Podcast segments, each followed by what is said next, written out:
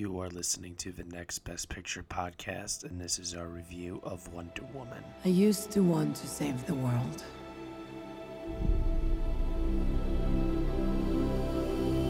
This beautiful place.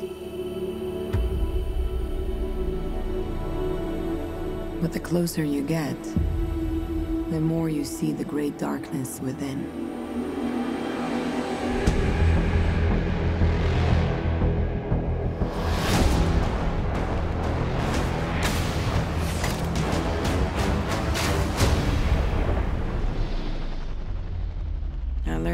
Hard way a long, long time ago.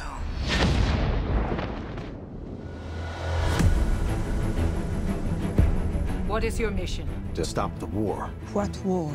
The war to end all wars. Weapons far deadlier than you can ever imagine. The war can be ours. Wherever you are, you are in more danger than you think. I cannot stand by while innocent lives are lost.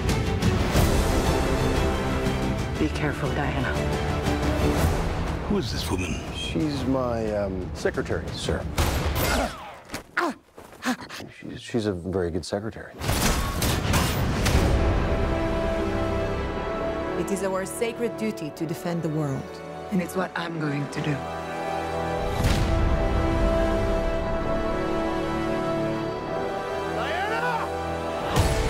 Alright, everyone, you were just listening to the trailer for Wonder Woman, and the story is as follows. Before she was Wonder Woman, she was Diana, Princess of the Amazons, trained to be an unconquerable warrior. Raised on a sheltered island paradise, Diana meets an American pilot who tells her about the massive conflict that's raging in the outside world. Convinced she could stop the threat, Diana leaves her home for the first time.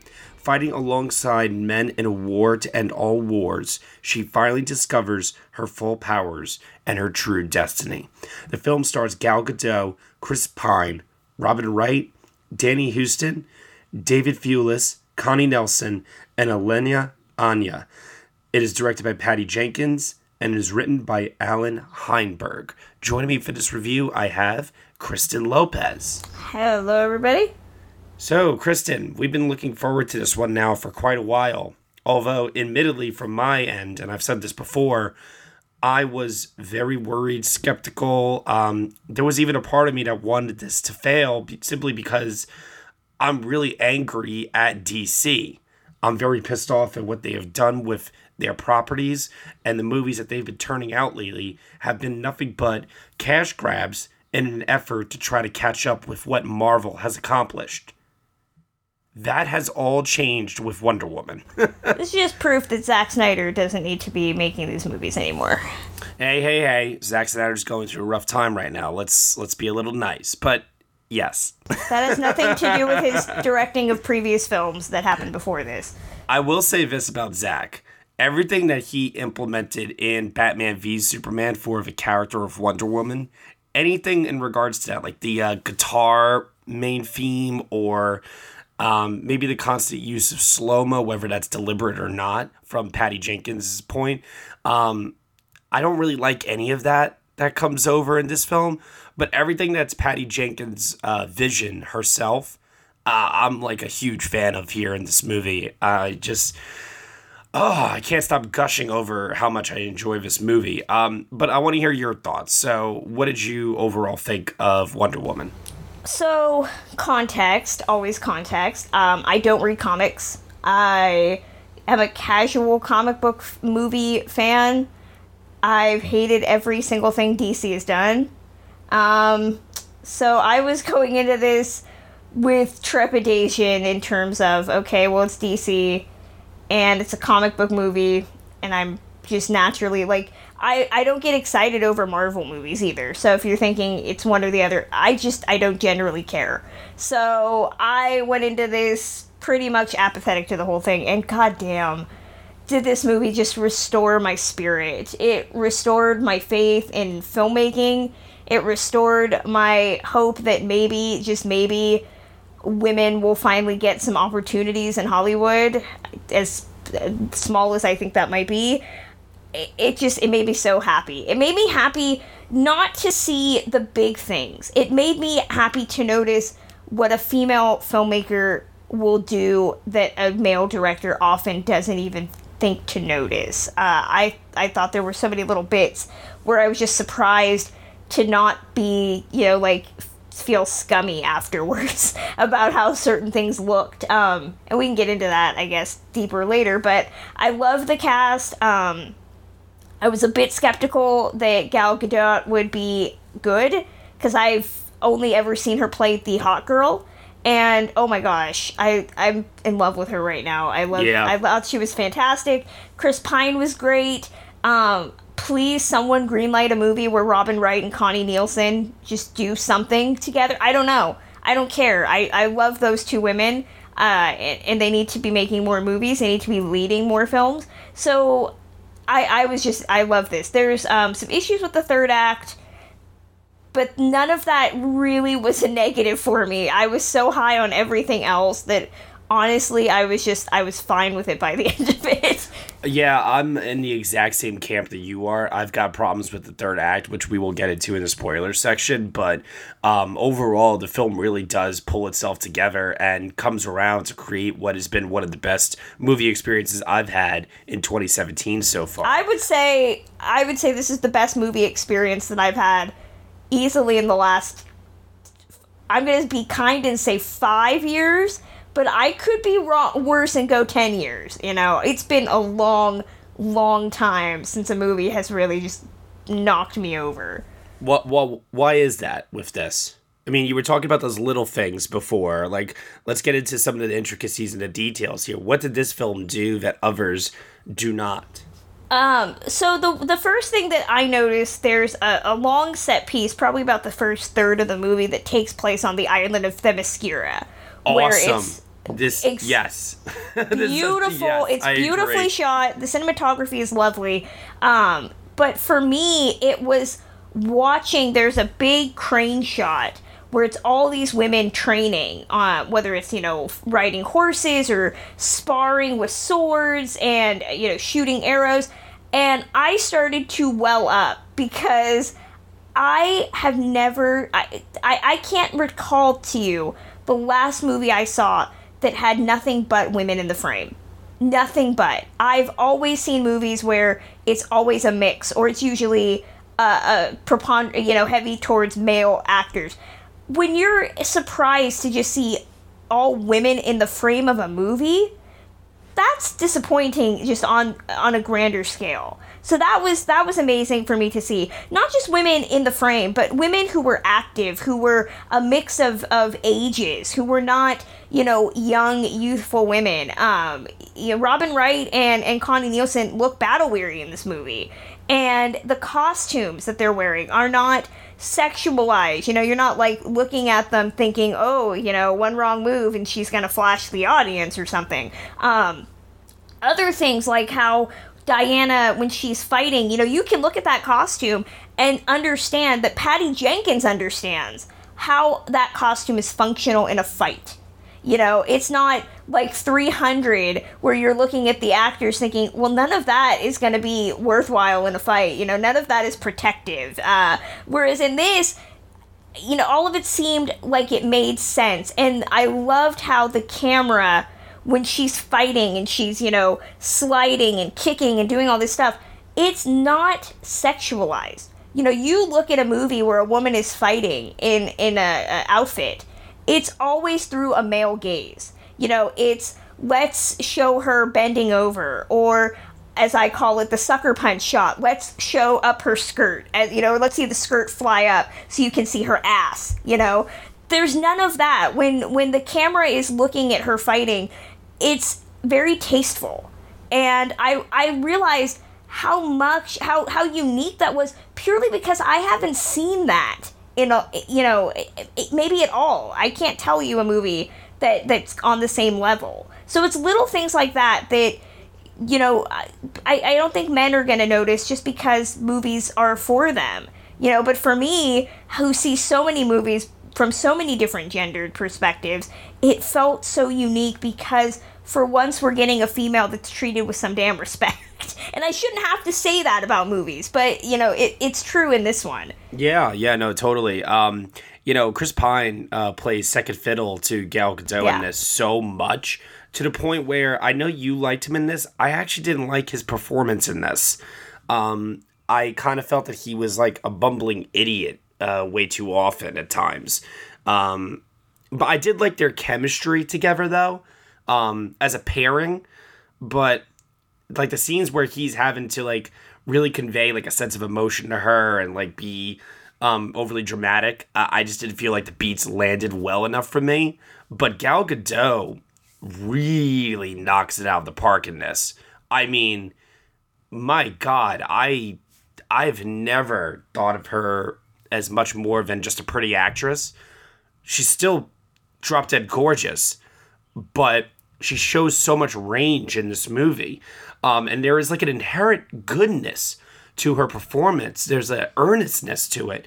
When she's uh, wanting to help the casualties of war, the animals, the, the, the, the wounded soldiers, and she is lambasting all the people that are telling her, no, you need to stay on point. The mission is critical.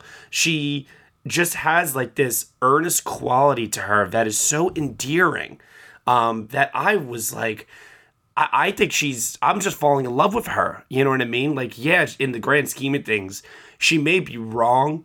Like, like that scene where she tells off this, uh, this general. Uh, the general is talking about how he'll send off like thousands of people to their deaths to achieve like this mission and this goal.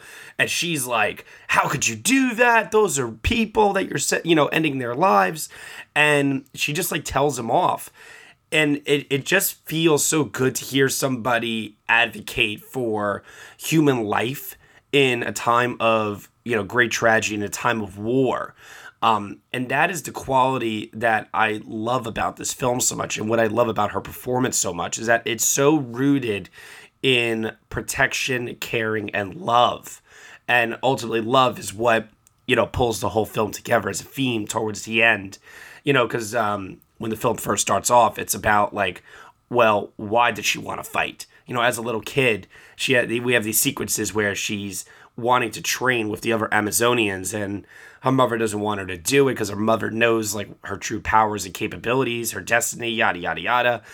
Why do you want to fight diana? Like what is the purpose? And by the end of the film she realizes that it's it's for love. And I- I could not think of a better message for a movie than you know that you need to fight with uh, you know the power of love or not fight at all and do your best to just simply protect love and care of the world entirely. Um god damn did it just speak to me on such a great level. I was also floored by this kristen. I really was. Uh, what did you what do you think of that interpretation now Um, you know, I'll go briefly back to Chris Pine just real quick first. Um, I thought I liked their chemistry. They had a very nice Tracy Hepburn type of back and forth. Um, specifically that that scene on the boat where yes it's the all scene in the boat's good all, it's all double entendre that apparently um, men aren't getting. I don't know, uh, or they're getting offended by it. Uh, the whole "we don't need men for pleasure" thing, and people are out there going like, "What?" I, I thought that was really funny. Uh, Chris Pine, I think he plays second fiddle because he's the girl. You know, you look at so many superhero movies, or just any movie about a fighter, you know, and you always have the girl in the corner, you know, who's just whose role it is is to be supportive. And you don't see that often with male characters. We don't expect them to be waiting in the wings just to provide encouragement. Um and and I don't think we give that its due. So for me, you know, the fact that Chris Pine's character is not threatened, you know, his masculinity, he doesn't feel slighted by by the fact that she's doing these active things. You know, he's actually trying to aid her. You know, the scene where he gets all the men to um, lift up the the metal so that she can jump off of it to Yeah. get on the tower. You know, he's not sitting there thinking like, "Oh, this bitch is trying to upscale, you know, upstage me." Uh, he he wants to help her and be active as a supportive force, which I really appreciated. In his own words, he's uh, he humbly states he's above average. exactly. I, you know, I was so happy when when she asked him if he was representative of the typical man. I was all, "Don't say yes, Chris Pine," because I hate when Chris Pine plays that guy. Again, much like a, a you know you would expect from a female performer who doesn't think he's hot. You know, and I was like, I, you know, you're not an average looking Joe, man. You're just not. Embrace it. Um, but I, I did like that he was supportive and that he he wasn't. Uh, the only thing he, I think he plays is he brings up some of these stupid shit that I'm sorry, men think about women. You know, the con the the chronic um, your clothing is distracting line, um, which again, if you are a woman who has lived on the internet oh, you've been told by more than one one dude out there, and I'm not disparaging that, okay, because Matt's not ever done this, but I've gotten many, many a person who has left me an Instagram comment like, you know, your clothing is distracting. like, seriously? Um, so I, I love that he was kind of pointing out some of the the stupid stuff that that the the opposite sex kind of puts on women that she doesn't really get because she a, it sounds stupid because it is, and that she has an experience because she's been on this island. Um, I was gonna say she is sheltered, and Yeah. you know you got to look at through the context of she is in 1910s, you know, uh, London, and people are just simply not dressing in fucking armor. you that's know, true, but street. but I mean, you have to look at the the bigger meta context that I think this Sure. movie plays very well with. Um, but Yeah. in terms of Gal Gadot's performance, um, a again. The, the way this movie looks is fantastic. Patty Jenkins has mentioned that she was really inspired by Renaissance art, and goddamn, does Gal Gadot look like she belongs in like a, uh, you know, a, a Burne-Jones or something? Because she looks beautiful. She's beautifully composed. Um, There's so many like iconic shots of her. Yeah, Definitely. and and I love how she's got this fish out of water element to her. A lot of people have compared this to um, from 1939, if you've seen that with Greta Garbo, um, in terms of coming into this uh, city that she doesn't, this world that she doesn't understand, and again, the small things that, that the script does that I think are really telling. You know, she has no problem wielding a sword in one hand and walking down the street, and then being really surprised and happy to see a baby. You know, but it doesn't feel like like her womb is calling to be you know filled with child. Uh, she just She, loves finds- ice cream. Exactly, she loves ice cream, but you don't see her like sitting in the corner, like bawling, eating gallons of it. It's little things like that. The concept that a woman can be beautiful and tough and have these little quirks, and it doesn't demean them in any way. Um, but uh, you know, I love the scenes with her and uh, Etta Candy, who is uh, Chris Pine's. Uh, Steve Trevor's secretary. Uh, we call that slavery. Uh, the, the, even she gets little moments to be, you know, tough and and kind. I, I wanted more scenes from her, but Uh, yes, I agree because I did think she was quite lovely in this. Yeah. Um, I, I want to comment on these scenes uh, for a moment because this is um, one of the small gripes I have about the movie in general. Did you feel that when we did get to London and it's the whole, like you said, fish out of water story portion of it? Did you feel that the pacing slowed down a little bit and it, it just seemed like the film was trying to just get you know humor and laughs out of the audience with this whole fish out of water aspect of the story? no, I I wasn't. I was sad that Themyscira was gone because I again was just so. I I think that those scenes were beautifully written, beautifully acted. I wanted more of that, but I knew I knew that she would eventually have to leave. That's the hero's journey. Of course. So, you know, I but I didn't think that it lost anything. I didn't really start to wander until again that third act. For the for the most part, I was I was engaged. I thought it was humorous. I thought that there was some fantastic action that we got to talk about No Man's Land because Oh God, yeah. that scene was just fantastic. So no, I was I was on board. I and again, this is the person that watched BVS, the director's cut, as the first time they'd ever seen BVS, and I wanted to sli- slice my own throat. Um, so you know, I- this was probably beau- this was beautifully paced for me. yeah. So for me, I, I I did feel that it got a little sluggish in the middle. Um, and you know, it's it's almost a two and a half hour movie. Um, you also got to remember too the context of this is a hero origin story. We've seen countless others just like it before. The hero's journey, as you said, you know, so the beats are very familiar. Um, however, the unique perspective uh, from Patty Jenkins, uh, the context for everything that you're describing with the small details, made it feel unique. And once again like just just that earnestness too of the character of diana uh, just so endearing that I, I could follow her on her path and her journeys over and over and over. But by the time this film does wrap up I, I do worry about a sequel and what a sequel could cover in terms of her character um, and the overall message of the movie i'm worried that we'll get like a standard sequel fare where that heart the heart of the movie is lost because I feel like this movie has a tremendous amount of heart to it. Um, and that it'll just become like a Hollywoodized uh, version of what a bigger, better sequel should be, but the story will not be worth telling. Um, you know, in terms of the sequences that make this movie uh, so fantastic, you know, you mentioned No Man's Land.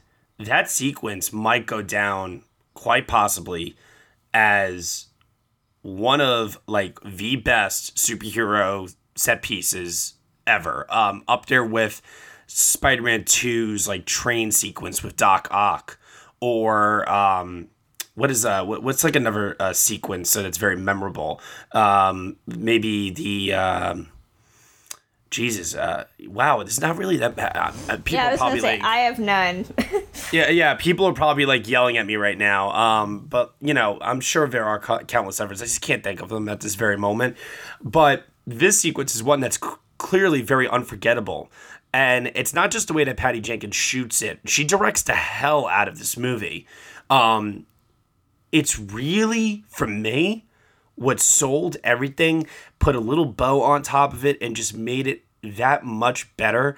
It's such an integral part of the filmmaking process. It is so, so important. And superhero films tend to lack it. There's been even videos on it. A great score. A great score can make or break a movie. Um, or m- by break, I mean make it unmemorable.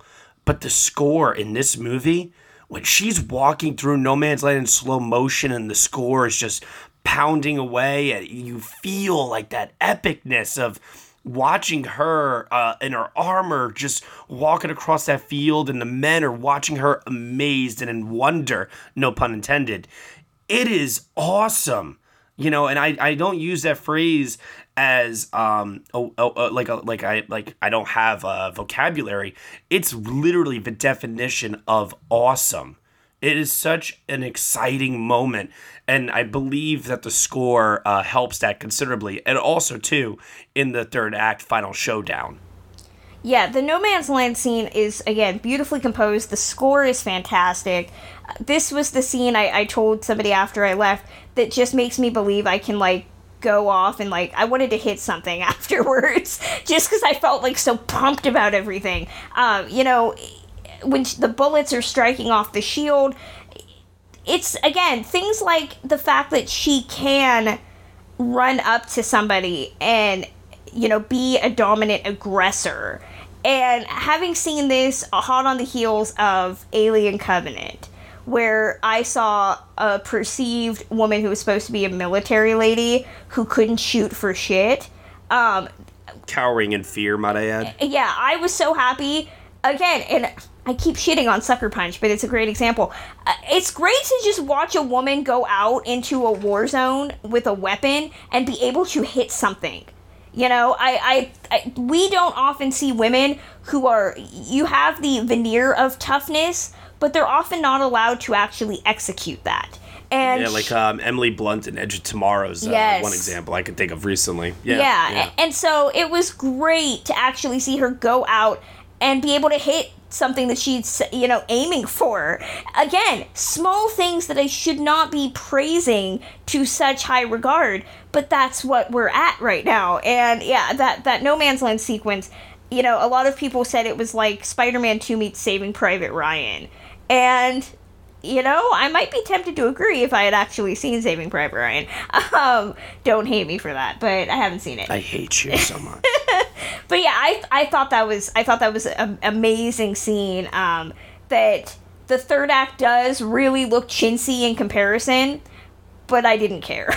I was gonna say we got to comment on this because I do think it is worth mentioning. Um, the visual effects are very hit or miss. Do you agree? Um, I did notice it, and I'll probably notice it more when I see it for a second time.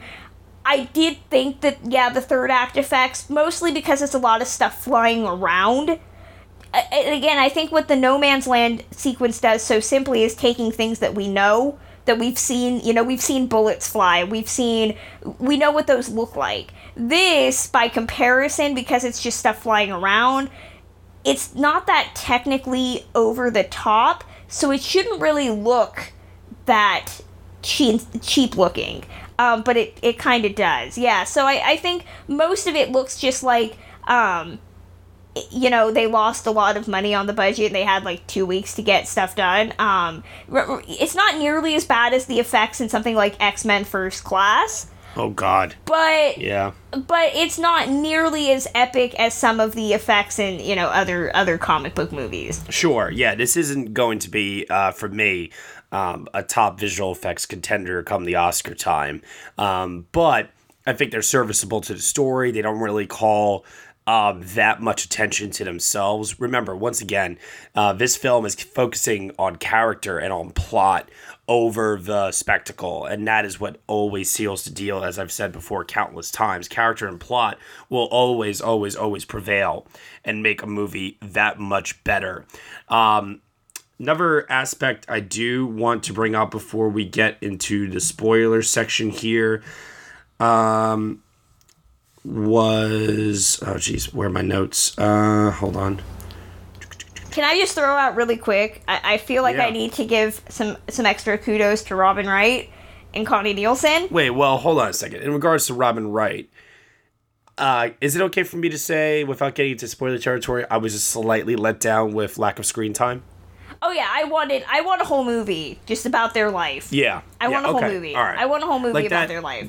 that's that storytelling sequence where you do get the context of how these how these women came to be and what they what they represent and who they are is gorgeous by the way in terms of its animation Yeah. um and really helps put in perspective uh connie nielsen and robin wright's characters um in a way where I still feel like they're like stock characters. They're like they're not three dimensional, but there was a quality that made me also say I want I want more. You know? Yeah, I wanted so I wanted an entire Themyscira movie because I thought all of those those characters could have had a really interesting history. And and Robin Wright again I, I posted this on Twitter and I stand by it. I think it's fantastic that there's a world that exists where Diana Princess of the Amazons is raised by Princess Buttercup. And uh, I, I don't know if she was queen in Gladiator but uh, Lucilla from Oh yeah, from she was. Okay, so Um, yeah, I mean, I, I thought that was I thought that was so great. Um, and I love both actresses. I think they're very underrated talents. Um, Robin Wright, I've I've loved her since I was like five. Whenever I saw The Princess Bride, and she's tough. She's you know she she understands the way that the world works. You know there there's a, a tr- training scene where she's training uh, Diana, and she tells her that she expects the fight to be fair. And I, I love that moment because that's a call to all women, you know, not just Diana, but it's a it's a reminder to most of us that we're coming into things with unequal footing from the get go, and that's just how it is. Um, it, it goes back to Chris Pine saying, uh, not not as subtly um, that you know it's institutional, that you know systemic, um, that that the reason people are the way they are, it's a grander thing. Um, but but I loved Robin Wright and I love Connie Nielsen. She gets I think the the lowest amount of screen time.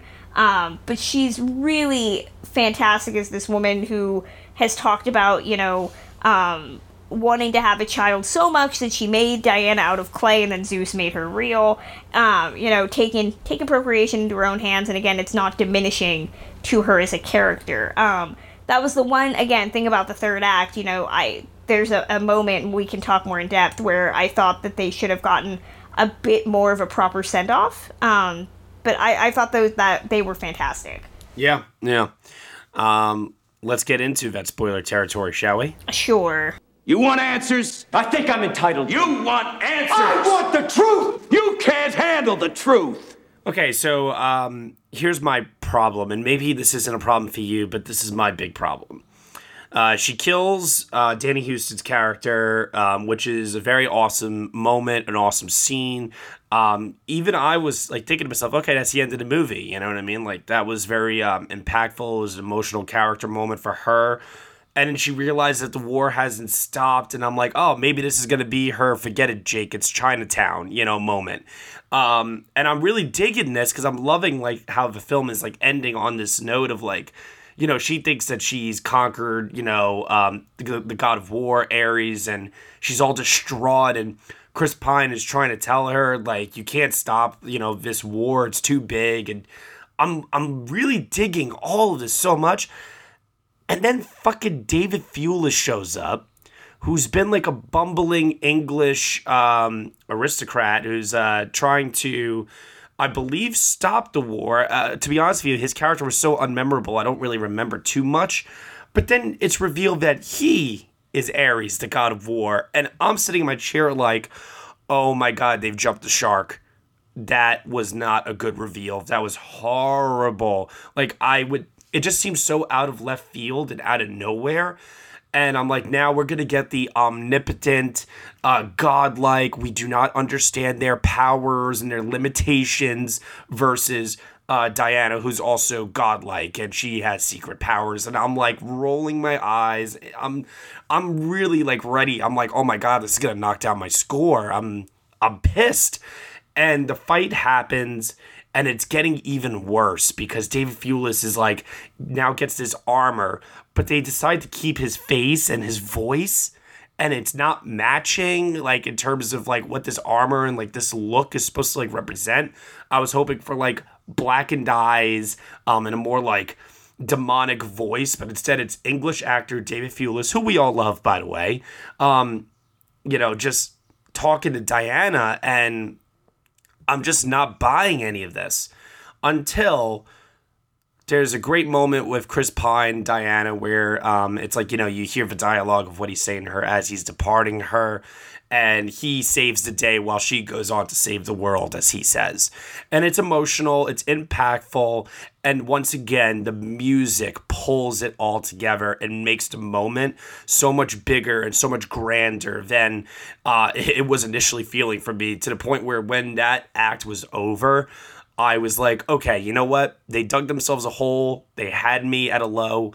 They brought themselves back up and they hit it out of the park in the end. Um, I was pleased with it by the end, but man, oh man, if that is not the worst problem in the movie, I don't know what is. Um, so to to break that into bite-sized chunks, um, we didn't. Sure, yeah. I just I had to go on a rant. I'm sorry. No, it's fine. It's fine. Uh, we didn't talk about Danny Huston as as Ludendorff. Um, because he's not really like he's not really a thing in this. It's not so much about it's him. a very Like, Danny Huston performance. Um, yeah. which which my friends know my affinity for the Huston clan. So uh, when he popped up, my friends were like, "Oh God, you're gonna go on about how much you love him," and I was like, "Yeah, you know."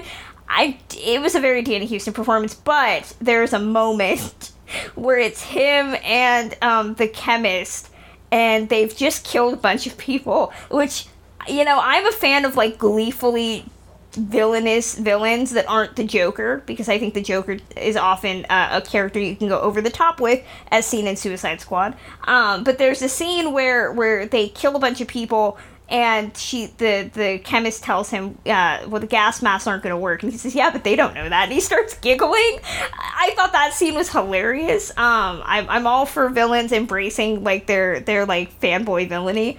Um, and again, when she when when he eventually uh, shuffles loose the mortal coil, it was again so great to watch a woman straight up like kill somebody uh, in a Oh, comic yeah. book movie. Again, not often something that happens. Oh no, I was I was definitely surprised and taken aback by it. I was like, oh, I'm like that was that, that was vicious. Yeah. I'm like he she fucking impaled him. Yeah. You know what I mean? Good times. Um, But then, yeah, you get the third act reveal, which again is often I think utilized because this the people assume, and I I don't mean the screenwriter.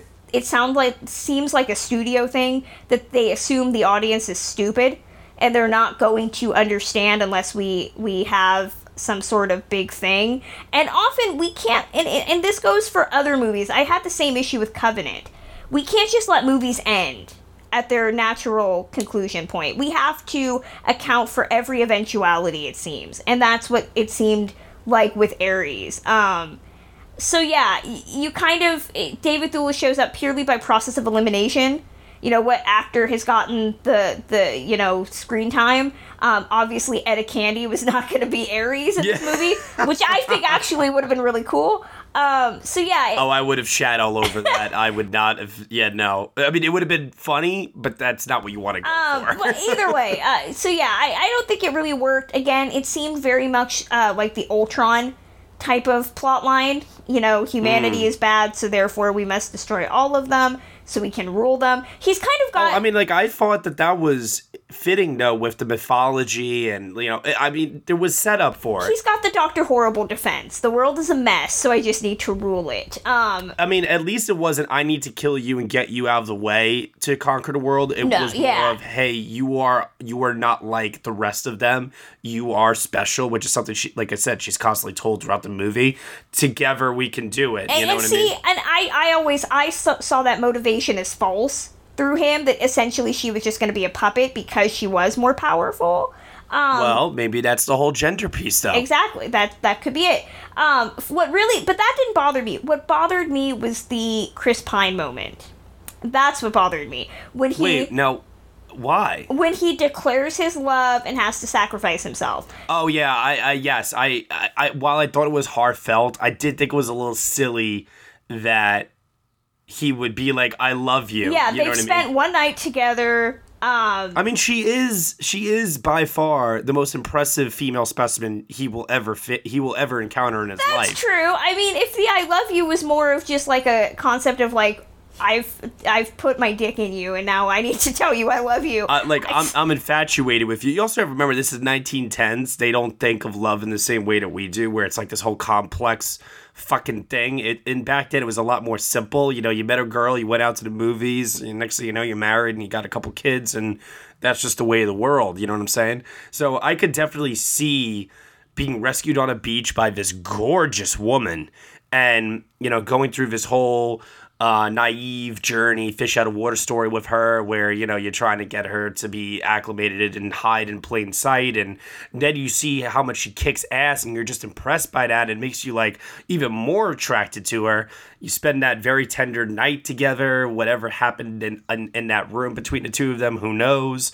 I, I, I could see it. I like googly eyes, you know, like the, the hearts are in the eyes. I love you. I, I could see it, but it was a little corny. Well, regardless. again, but that wasn't that wasn't my big issue. Okay, so he says he loves her. We have to give him a hero moment and kill him off, which I well, was. yeah, I, he's again, the second character. I, I get that. I get why it's necessary. My issue is is that she's she's galvanized to action in that that moment because he oh, dies. Oh, that's what that's the emotion now. I That's the heart of wanted the galvanization to be the fact that her mother and her aunt and, and the people of Themyscira have have taught her to to be tough. I wanted that to come back in some way, not the fact that Oh, the no, first Kristen, guy could- that she's met told her he loved her, and then Oh, I'm she.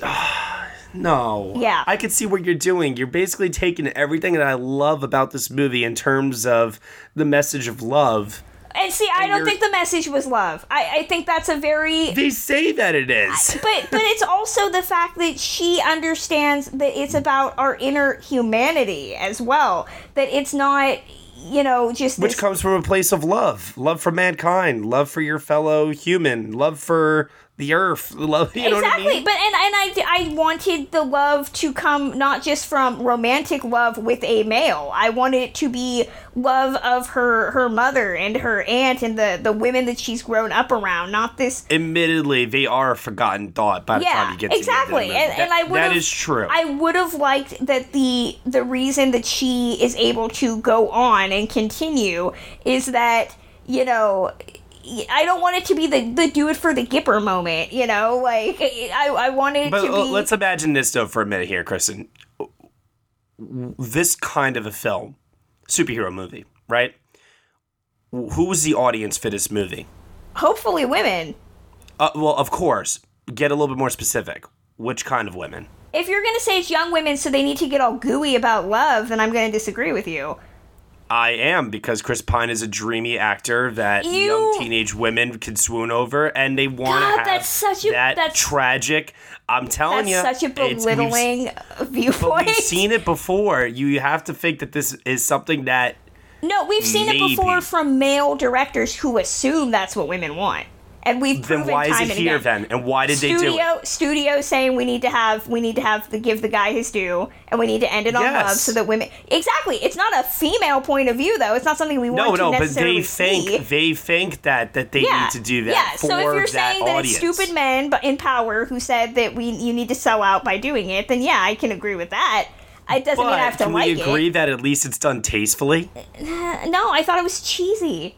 Really? I I thought that it. I, thought it was really cheesy did- because in a movie that I had seen so many things that I hadn't seen done so well subtly up until this point, to end it with the, you know, the Lois Lane hero moment. I just I wanted I wanted it to return to where this movie had started with women, not romantic love and you know like what could have been I didn't want it to turn to the fucking notebook by the end. Ah, well, I mean, I don't know. I, I, I, could you have done the same ending though with him taking the plane off, Yeah. shooting it, blowing it up, and not doing that? You think I'm sure you could have. I mean, I'm not a screenwriter. I'm sure you could have, though. But that sounded like the studio. because I, I also wonder too if you were to ask Patty Jenkins and bring this up to her, I wonder what her defense would be. I would, I would love to add if if I ever got the interview to chance to interview Patty Jenkins. Oh my gosh, I would so, I would so be okay with that. Yeah, because I, I'd be very curious if her defense, because you have to believe that she would say that you're wrong because it's in the movie. I, I'm, I'm assuming that, by the way. I'm assuming that what's in the movie is what she intends. Oh, see, I'm assuming that what what might have been in the third. I mean, she's got you again, especially as a woman too, as a female director. You have to be able to please both the audience and the many men, and that's Especially when you're given this much money for a budget, of course. Ex- well, you know, There's too much responsibility and too many people that you do need to appease, which is how we know the Hollywood system works. Exactly. So that seemed like it was a studio thing that they told her, okay, we can give you all of this, but you have to end it like that. I could see it. I- I'd love to know the truth. I would love to find out. Is Patty Jenkins on Twitter? I, I might yeah, have to she. direct Yeah, she is. Yeah, I think I'm gonna do that later.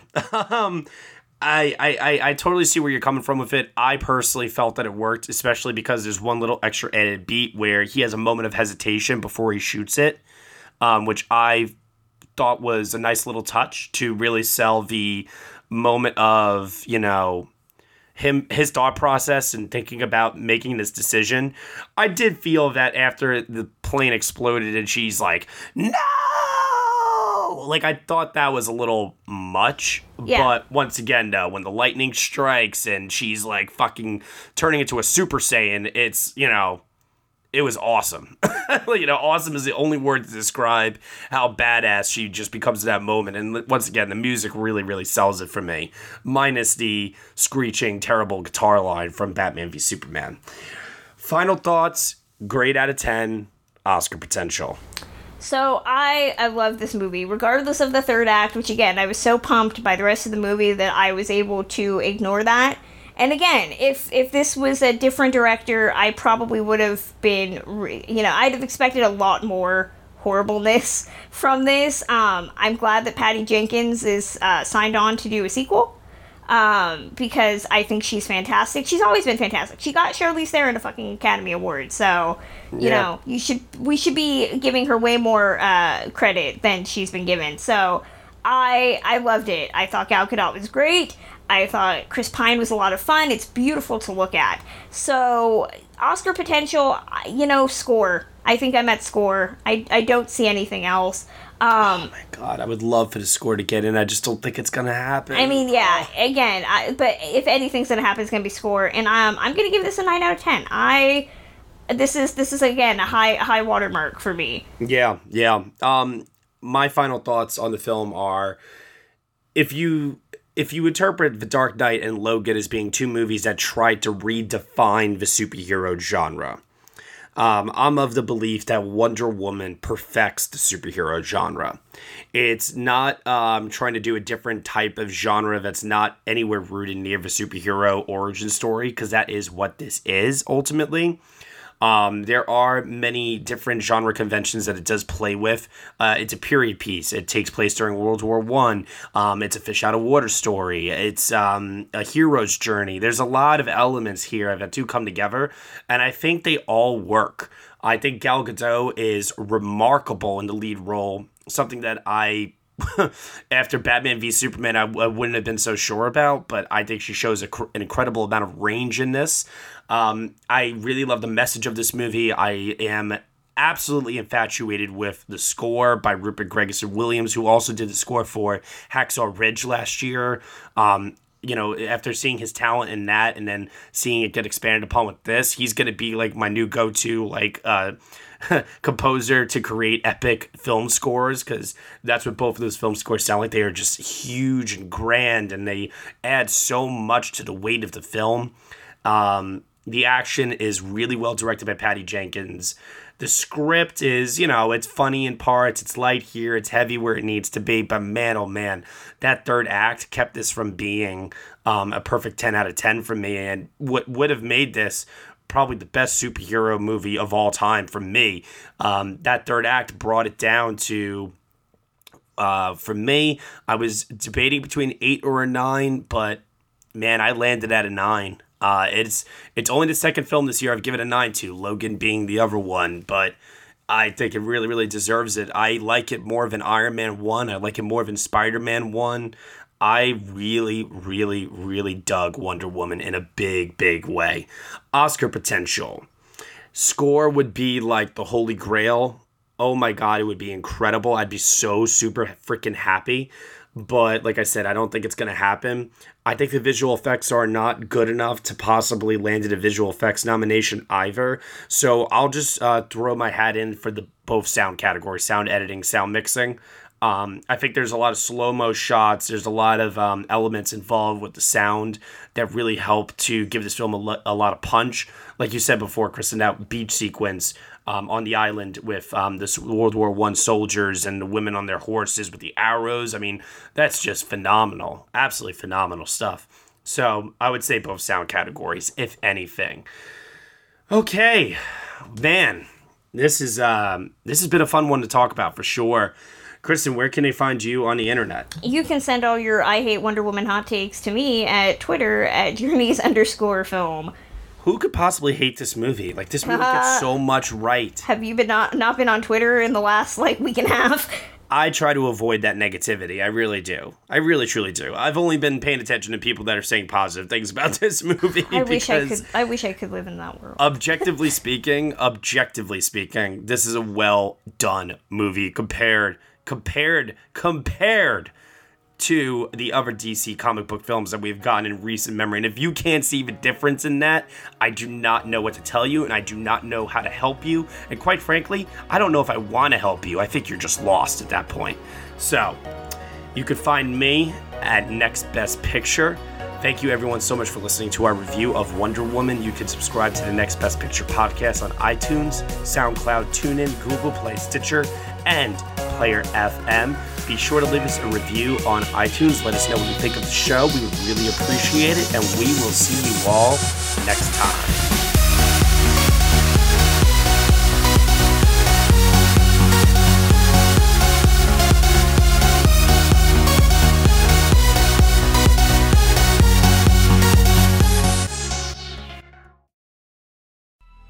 Coming up on 5 Minute News, I'm Anthony Davis.